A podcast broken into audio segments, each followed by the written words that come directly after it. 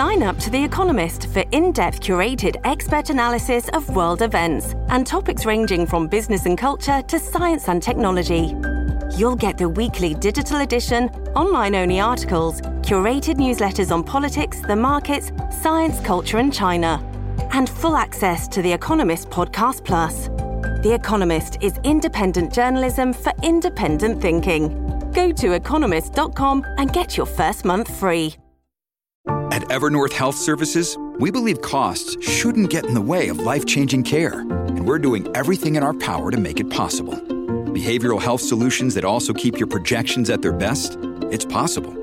Pharmacy benefits that benefit your bottom line? It's possible. Complex specialty care that cares about your ROI? It's possible. Because we're already doing it. All while saving businesses billions. That's Wonder made possible. Learn more at evernorth.com/wonder. This episode is brought to you by Shopify. Whether you're selling a little or a lot, Shopify helps you do your thing, however you cha-ching. From the launch your online shop stage, all the way to the we just hit a million orders stage. No matter what stage you're in, Shopify's there to help you grow. Sign up for a $1 per month trial period at shopify.com slash special offer, all lowercase. That's shopify.com slash special offer. Welcome to the New Books Network. You're listening to New Books in Geography, a podcast channel in the New Books Network. I'm your host for today, Stentor Danielson from the Department of Geography, Geology, and the Environment at Slippery Rock University. Today, I'll be talking to Laurie Parsons, author of Carbon Colonialism How Rich Countries Export Climate Breakdown, published this year by Manchester University Press. Dr. Parsons, welcome to the show. Hello, great to be here. To start off, why don't you tell our listeners a bit about your background and how you came to write this book? Yes, thanks very much. So, I am an academic based in London at Royal Holloway, University of London. But my story of writing this book really goes back a long, uh, lot longer than that. Uh, this is a book which brings together learnings and stories and findings from back through 15 years of work, uh, particularly but not exclusively in Cambodia, where I spent many years living and working on and off since about 2008. And since that time in 2008, when I first began to look at environment migration linkages and the way that the environment was linked to labour conditions, I've been fascinated by the intersection of the global economy and the environmental pressures that workers face, especially in the global south. With a country like Cambodia, which is a very export oriented kind of country, you really get a sense of how important the global factory as a as a repository for the goods made by these kind of countries is to the economy and society of the people. Many of countries like Cambodia, which is by no means unique, it's actually extremely typical in many ways. Um, countries like Cambodia are set up with this exporting role in this global system of production at the center of everything. And so when you begin to look at these environmental issues that we discuss in the book and which are so much on people's minds today as climate change really comes to the forefront of the news and policy agendas. It's impossible when you're in the field and talking to people and kind of living these realities not to understand that intersection of the global factory, the global productive relations, and those environmental pressures. And yet, it's not really, in my view, enough of the uh, of the global conversation. So, what this book is set up to do, and what my work has done over the last 15 years, is really to to center those two issues as a kind of single nexus of inquiry. The idea that we are facing climate change, we're also facing economic development and globalization of our lives, and these two things are mutually entangled processes. And that's really the the theme that I'm bringing out in the book, and I hope it helps to develop from it. All right, so to you know, get the basics out of the way. What is carbon colonialism? Right. Yes. Uh, very good question. So, carbon colonialism is a, a, phrase that's been used with increasing regularity in recent years. It's uh, one which has come up in various contexts. For example, one of the most common contexts in recent years has been the practice of carbon offsets. That's where uh, a company that produces a lot of uh, carbon dioxide emissions purchases or purchases credits in a, uh, an area of carbon negative land, for example, a forest uh, concession. And so in that area, they essentially purchase the carbon negativity of a certain amount of trees, for example, and then use that to offset against the excess carbon that they produce uh, in their in their factories. And that supposedly creates a kind of carbon neutrality. It's an increasing uh, practice. It's become very profitable in recent years, and that's been called carbon colonialism. It's, uh, of course, refers to the fact that you're taking up land most prominently in the global south in order to pay for the excess carbon emissions of predominantly global northern industries or global southern industries which are producing for the global north. Now, this is a very interesting and important area of work and something, as I said, that the term carbon colonialism is applied to. It's by no means the only way that that phrase has been deployed. So it's also been applied to offsets. So offsets are one of the ways in which uh, this phrase has been deployed, but it's also been used in other ways. For example, carbon outsourcing, which is where um, the very common practice in the global economy today, which is to produce goods for another country, is essentially used as a way to get carbon off the books of a given nation, uh, particularly wealthier nations like the UK or indeed the US. So that's uh, simply where you have a good that you need, like a T-shirt or, um, for example, an electronic device, and it gets made overseas, as most things these days are in many countries.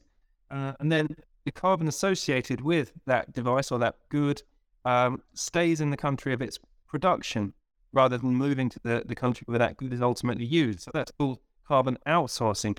It's one of uh, the key ways in which carbon gets kind of distributed around the global economy, if some would say unfairly, and that's been called uh, carbon colonialism as well. And then, of course, you'd have uh, other ways, such as the carbon capture and storage, which is the kind of uh, which is simply the idea that you can suck the carbon out of the air and kind of post hoc deal with the amount of uh, excess carbon around um, the planet. This has been called carbon colonialism purely for the fact that it legitimates the idea of the kind of carbon relations that we are embedded in, and that this, in fact, uh, forces us not to confront the system which has evolved around the production of these gases, but rather uh, legitimates and allows it to persist. There's all kinds of other ways in which it's been used. It's been used domestically, for example, the ways of urban sustainability have used large tracts of rural land in order to uh, to facilitate uh, the carbon cost of uh, of uh, of very carbon intensive industry in urban areas.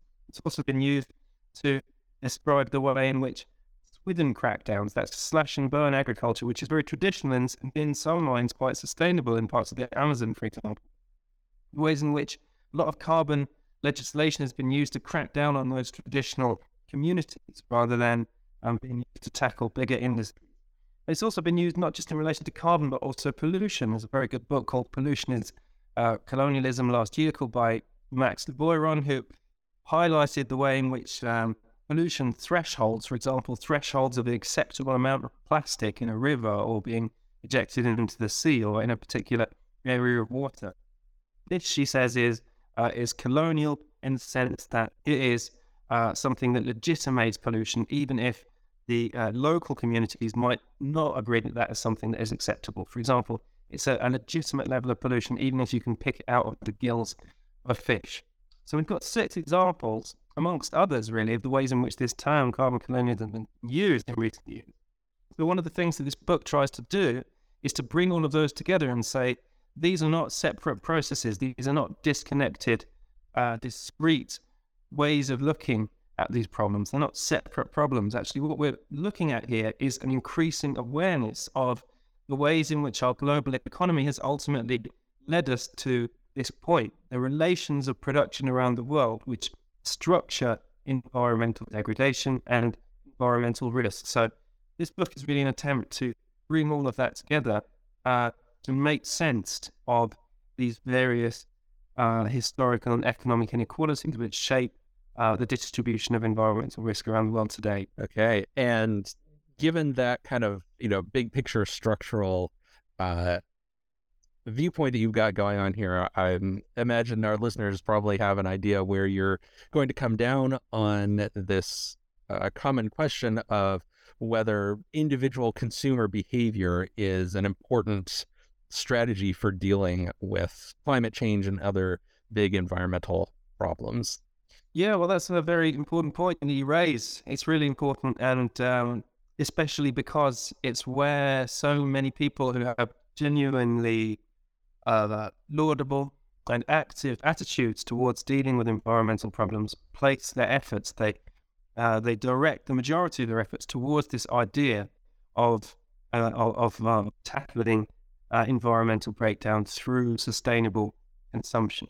And actually, the, the reason for that is that it's the dominant paradigm in our society today. What do we do about environmental breakdown? What do we do about climate change? We have to consume our way out of it. If we all just do that little bit more, if we all just think that little bit more carefully when we come to fill our shopping baskets, the idea is that we can ultimately address these crises as they shape our world today. And despite its dominance and despite my genuine reticence to completely uh, torpedo this idea because so much effort by good people goes into it, I really think ultimately this is a red herring which does a lot more harm than good.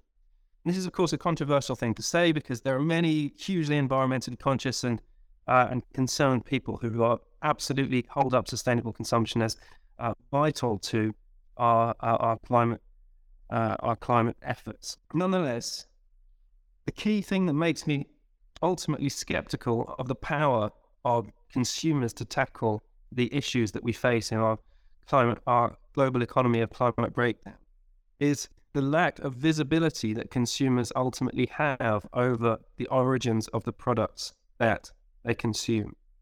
We live today in a world in which green credentials, green claims, sustainability claims are not just common, they're absolutely ubiquitous. You can barely buy a product which doesn't make some kind of claim about its sustainable credentials.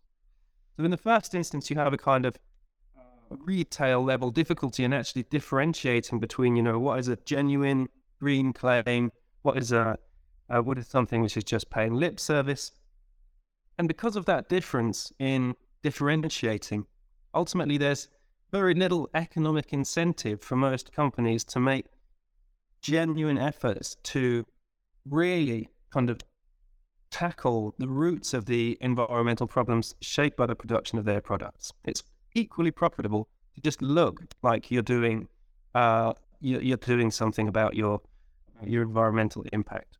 And often the classic one of the classic ways in which this is done in terms of greenwashing practice is, is the most basic way imaginable. That literally means just coloring your product green. You put a few flowers in the background. The clever thing about this is that now, of course, you have a good deal of uh, environmental legislation, much more than when greenwashing first emerged in the 1960s.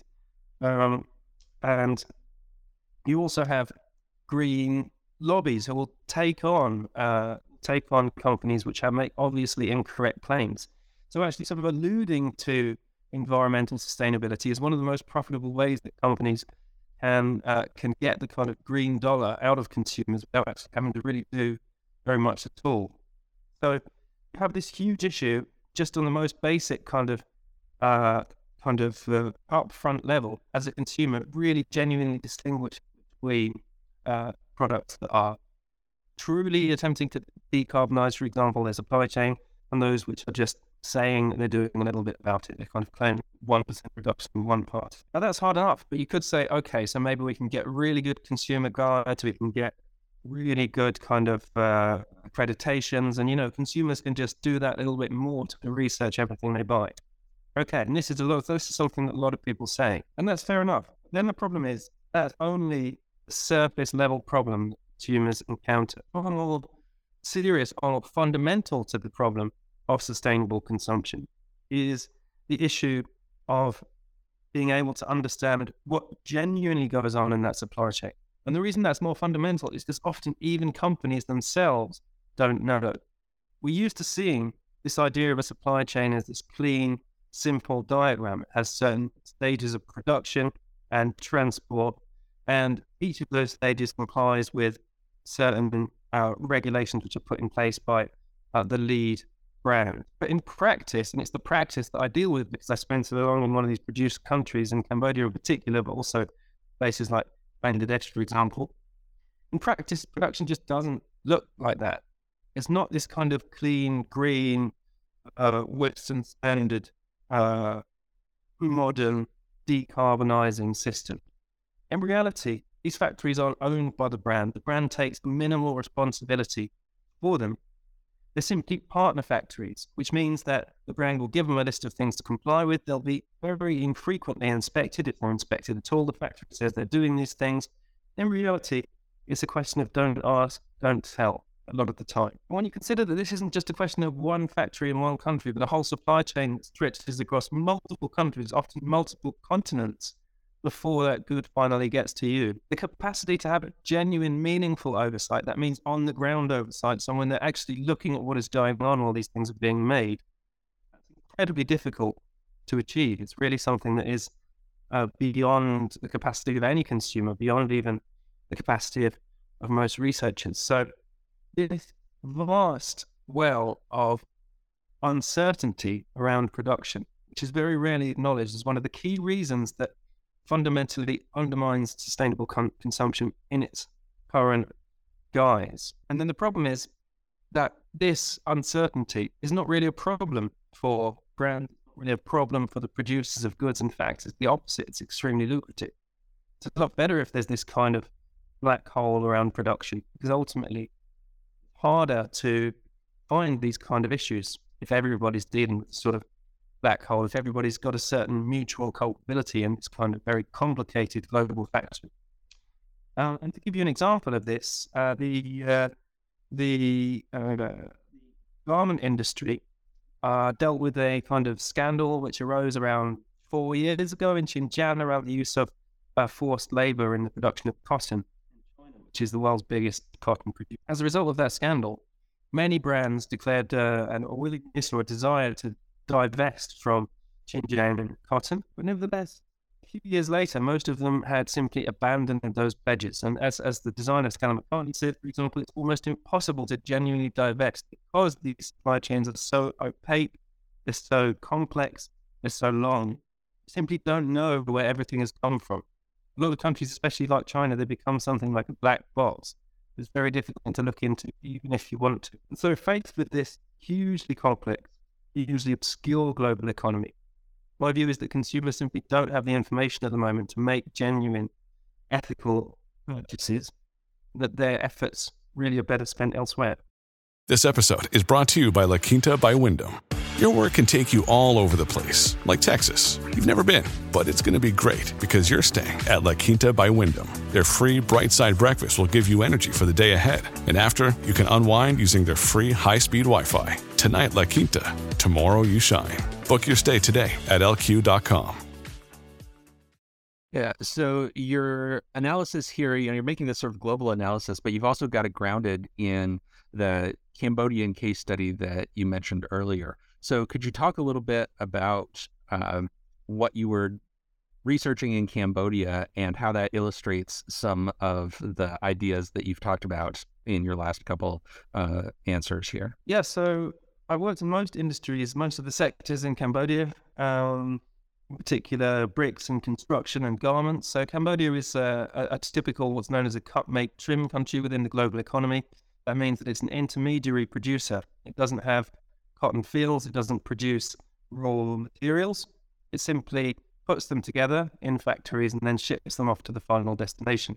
Um, the UK is one of the biggest uh, consumers of Cambodian goods. The US is also very big in the EU.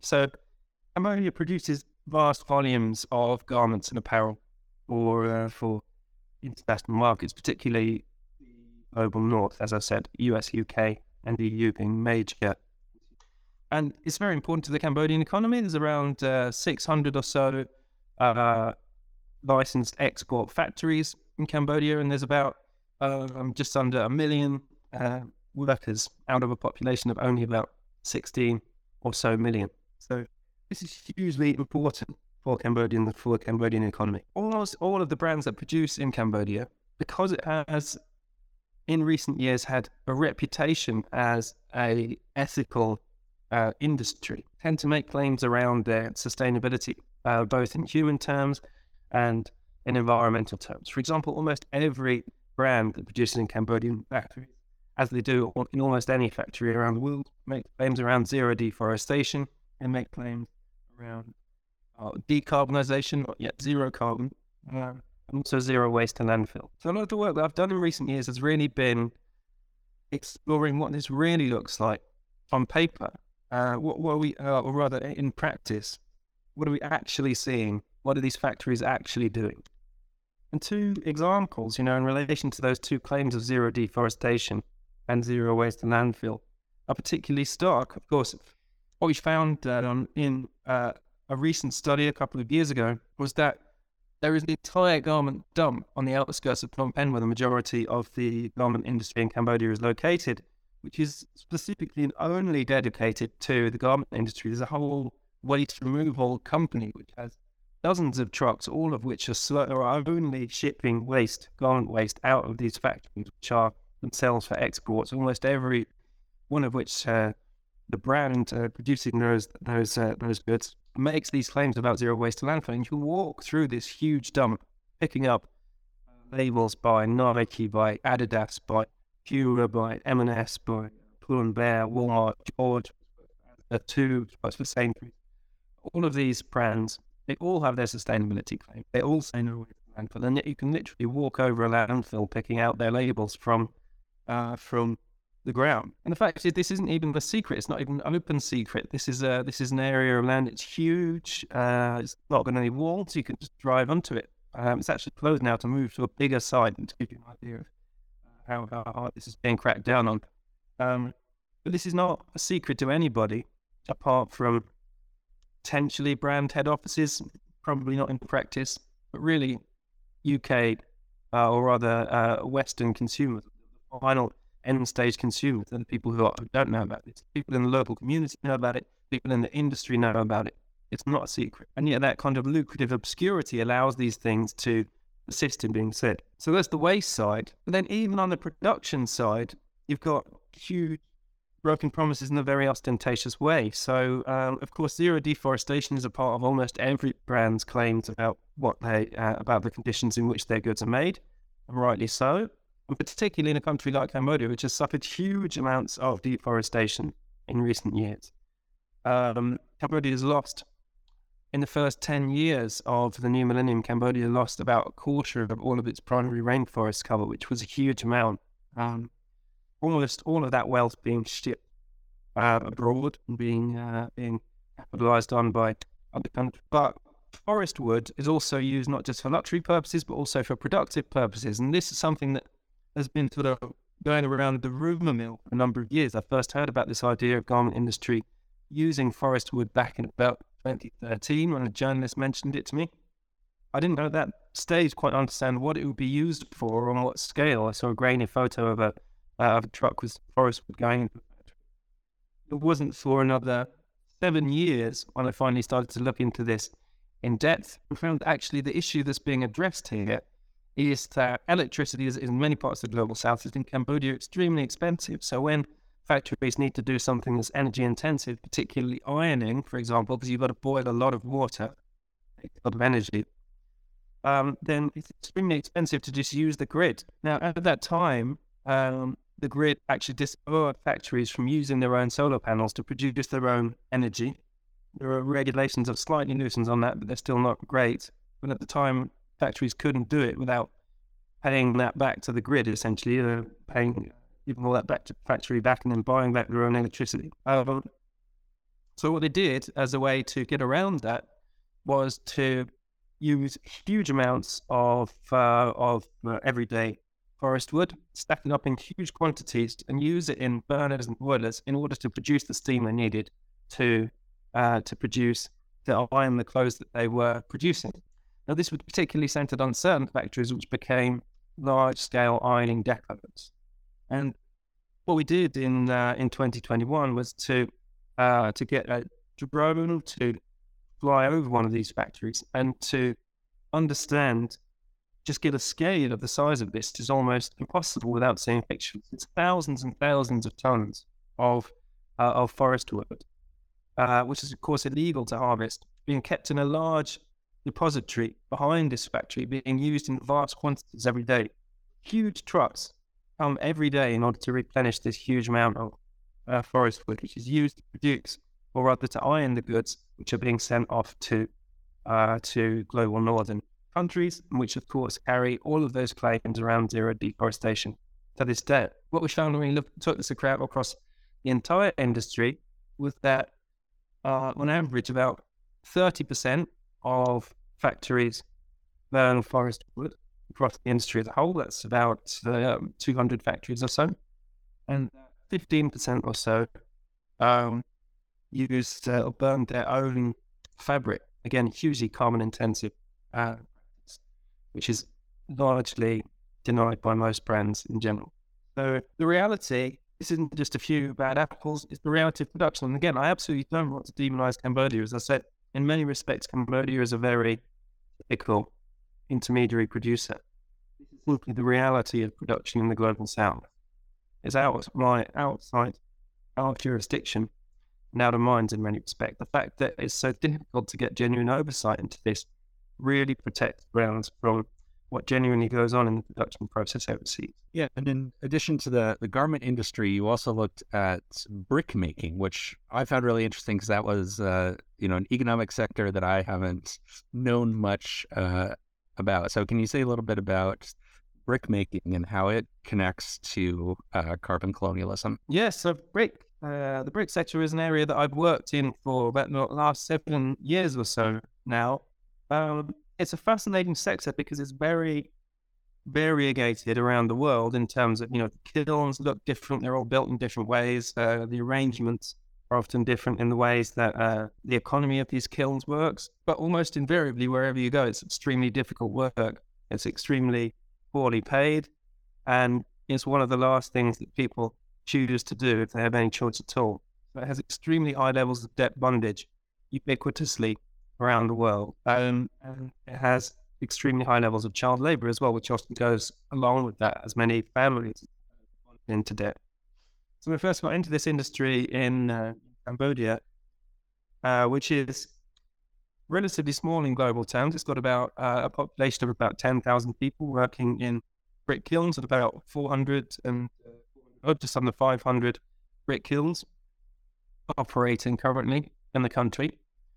And these brick kilns don't export, but they do fuel the vast uh, boom in this, uh, urban expansion which has happened in Cambodia in recent years. There's been a huge urban boom, primarily as a result of land speculation and uh, property speculation by external foreign investors, in particular from China, for example, Korea, um, but also by very wealthy domestic investors who see this as a way to uh, to to get reliably rapid returns and also potentially to clean some money which may not come from the best possible sources.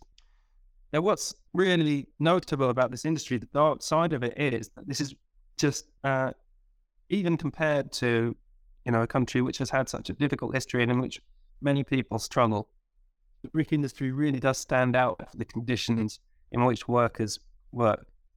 Um, of that 10,000 population that I mentioned, um, around 4,000 are children. Now, not all of them work um, because this is a family organized uh, industry, as in families tend to go all together, and that means many come even if they don't work. That 4,000 includes babies, for example, who live in the kilns don't necessarily work. A significant proportion of those 4,000 almost certainly do work at least some of the time, however, and we found different evidence of 600 working. So at least 600 or 6% of the industry as a whole are child laborers. We believe it's a lot higher than that in terms of the number of children that work some of the time. Of course, that's internationally and nationally illegal. It's extremely dangerous work. It's extremely difficult work. But what people, what draws people into the industry and what keeps them there is this issue of debt. Debt bondage is hugely prevalent in the brick industry in Cambodia. Is, is globally. So what happens in, in many cases is the brick workers are former farmers who uh, who find themselves unable to uh, to to to farm, or at least find themselves going into debt as a result of farming. So of course, Cambodia has a huge debt problem in many countries in the global south now, partly as a result of changing environmental conditions, which make it very difficult for farmers to uh, to get a return from their investment in their agricultural efforts. And so when they find these farmers that they're unable to keep up with their debt repayments and that people are knocking on the door every day and there's no way to, to declare bankruptcy of default, and almost the equivalent of bankruptcy for many communities in Cambodia was to go into the brick industry, go to the brick kiln owner and you say, buy my debt, pay off my debts, I'll work for you until I've paid off those debts. So that's the arrangement.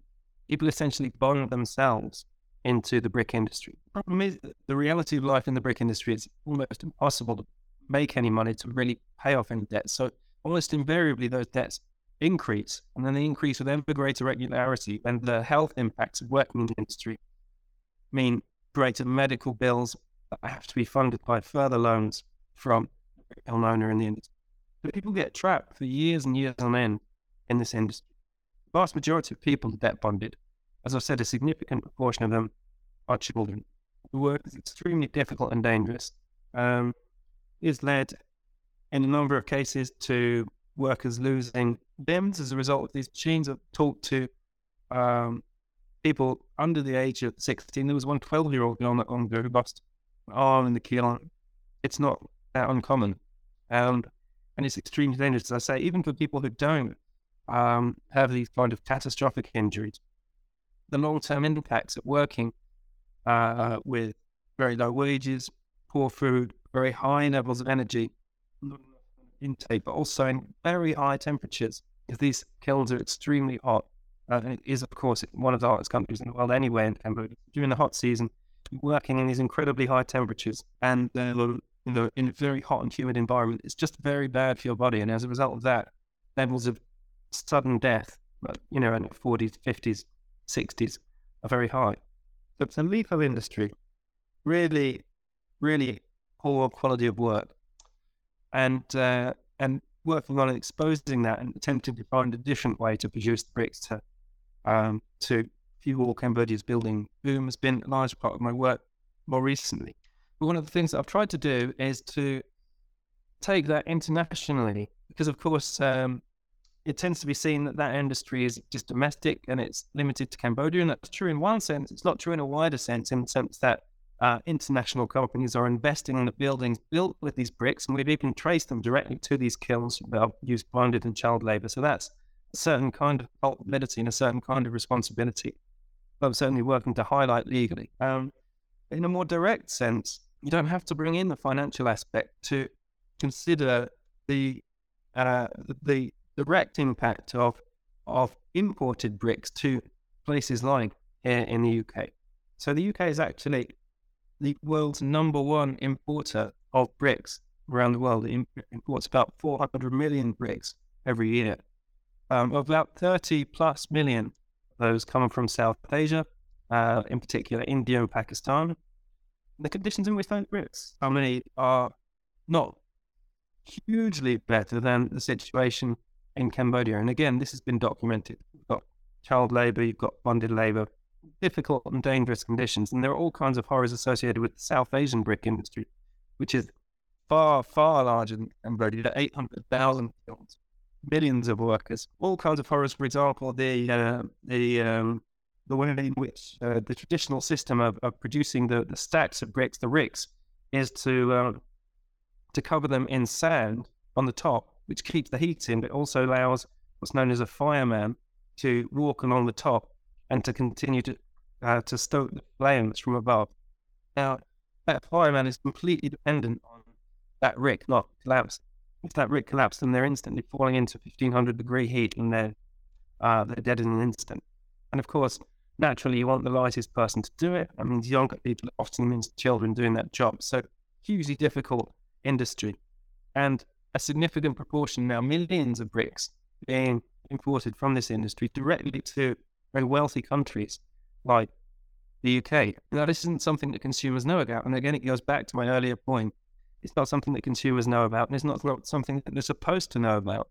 And of course, if you label the bricks that you're buying in the UK as you know uh, our best, then people might have questions about this. They might not be that keen on buying them, but they don't label them that way. They give them nostalgic English names like Manchester Blue, Suffolk Multi, uh, Imperial Red, for example, to kind of evoke British brick production. And in, re- in reality, they're coming from uh, South Asia and very poor production in many cases. It's one of the many ways in which these kind of great abuses in our global economy uh, are ultimately hidden from consumers. Very difficult to see the impact of the products that we buy. Yeah. So then I think that leads to the obvious next question, which is if we can't consume our way out of carbon colonialism, where should we be putting our efforts and our energy? Yes, again, a very important question. Um, well, the simple answer, the, the I mean, the bad side is it's not as easy as consuming away. There's not a product that we can buy. There's not a kind of button press to make uh, these problems go away. But solution that is messy or perhaps a little unfashionable is nonetheless extremely necessary. And we piggyback on the fact that the first green shoots of change are beginning to emerge. So one of the reasons that the kind of examples that I've given are so prevalent around the world today is that supply chains have been allowed to exist in an almost completely ungoverned way. Um, if we think about the example of the UK uh, and carbon emissions, for example, uh, you have what's known as scope one, scope two, and scope three emissions. So, scope one emissions are the emissions that your own factory, for example, or your own business produces. Scope two are indirect emissions, for example, from power generation. And scope three is what happens outside of borders. That's your international supply chain. The scope one and two emissions are covered by laws. Scope three emissions are entirely voluntary. And that's absolutely common, if not ubiquitous around the world, or at least it has been until very, very recently. So the fact is, if you're a company, you're very aware of the fact that you're not covered by binding legislation in your international supply chain. And that has contributed to, to a very great extent the situation that we see today. That, until very recently, has been the case. However, um, just as of the last few years, we've seen the emergence of the first supply chain laws. So, um, one of the first to emerge was that in France, the French supply chain law was heralded as being, but it's kind in reality, it's a little bit like the Modern Slavery Act in the UK, and that has a lot of fanfare associated with it, but very few teeth, very few kind of mechanisms to actually uh, check what's happening uh, beyond declarations of companies themselves, and very few uh, clear legal avenues for redress. Companies bound to break their own promises or break um, standards that have been set. But a far better and more promising law has emerged in Germany in recent years, German supply chain law. Now, this actually gives any community around the world affected by a company that trades in Germany or is based in Germany, anywhere in their supply chain, the uh, power to challenge that company in German court is a game changer in terms of the actual ability of communities to meaningfully fight back against these kinds of environmental and human abuses in global supply chains. It's hugely important it's only just beginning, but the trajectory is vital. And this is something to give people hope. If we think about 2020, the number of international uh, supply chain based cases brought in courts worldwide was only 38. 2021, that number was 193 five times the number of cases increase in uh, in just a year. And that trajectory, we hope and expect, will continue to increase. Now, why is this important from an individual point of view? Because it, it makes tangible what previously simply been seen as out of jurisdiction, out of the uh, scope of what an, a national government can do. Now we have evidence that every national government can begin to regulate the supply chains meaningfully and that we can go a lot further even than that German supply chain law, and that we make tangible change through politics and through law. So what I call on people to do is to, I suppose, put down their ethical consumer guide, at least for the moment, and instead to turn towards politics, towards local politics, and to getting engaged in lobbying for better oversight of supply chains around the world. This is something that people in the global north many of whom will be uh, the listeners to this pod, um, have the luxury of being able to call upon. It's a huge privilege to be living in a society which have meaningful local political avenues and which extend into national politics. We have the means, even though it's not just something that one person can do, we have the means as a community to work towards improvement in our legislative systems, to demand it as uh, as a society. And so, what I suggest is to to yes to to put down the ethical consumer guide and pick up the phone to convince people you know and people that uh, that they know in order to build a genuine movement towards supply chain regulation, towards meaningful oversight of these huge global economies which we all depend. It's very early days. It's exciting times because those first green shoots have appeared, and there is for the first time in a long time, like the end of the the carbon colonialism tunnel. All right. Well, I think that's a, a good, hopeful note uh, on which to start moving towards the end of our interview here. So, first, I wanted to give you an opportunity to give a shout out or a thank you to anyone whose help was important to you as you were writing the book. Well, um, a huge number of people, too many to name really, as I say, this covers about 15 years of work, but one of this has been the person that I've worked with in Cambodia in particular, um, Lee Booch Long, is um, an ever present partner in all of these investigations and who is without huge, without whose expertise, none of this would have been in anyway. But more broadly, of course, to the hundreds and hundreds of Cambodian people who have worked over the years and have been so generous with their time and who have put faith in me to use that information to try to highlight some of the problems that they've raised. And I hope that this book will go some way towards doing that. Hopefully, we can begin to achieve something tangible in return for those hugely valuable collaborations. Okay, and our traditional final question uh, is what are you working on next? Well, primarily, one of the issues that I mentioned uh, just in passing in the course of our conversation was the issue of heat, the fact that these brick workers uh, spend so, uh, such prolonged periods in, in extremely high temperatures, both environmentally and in terms of their, their local industrial conditions. That's not unique to the brick industry. It's actually something that is um, is hugely prevalent in all kinds of lower paid work. And under climate change, one of the things that tends not to be fully appreciated is the extent to which heat stress impacts are so fully structured by the inequalities of our global economy. Um, when we think about what happens in a heat wave, we think about what happens when the mercury reaches over 40 degrees, as it did in London, to absolute horror of the majority of the country. Was uh, a bizarre moment. You know, London never approaching anything like that um, in the past. When these kind of things happen, it's not wealthy people in a given society that suffer. And that's especially true in the global south. Um, it is a finely structured environmental pressure and understanding how those kind of economic inequalities leave some people far more exposed than others to the rigors of extreme heat is, is I think, an extremely important, key question in terms of human populations under climate change uh, on the horizon. So, understanding that is the work I'm doing right now, and understanding how the worst off in our society are those who have the kind of strongest blowers of the, the newly strengthened climate is, I think, a key, key question for our era and one I'm very interested in right now. All right. Well, that sounds really interesting. And maybe we'll have you back on to talk about that if that uh, leads to another book. Yeah. All right. Well, thank you so much for coming on the show. Thank you. Yeah, thanks for a great conversation. This has been a conversation with Laurie Parsons, author of Carbon Colonialism How Rich Countries Export Climate Breakdown, published this year by Manchester University Press.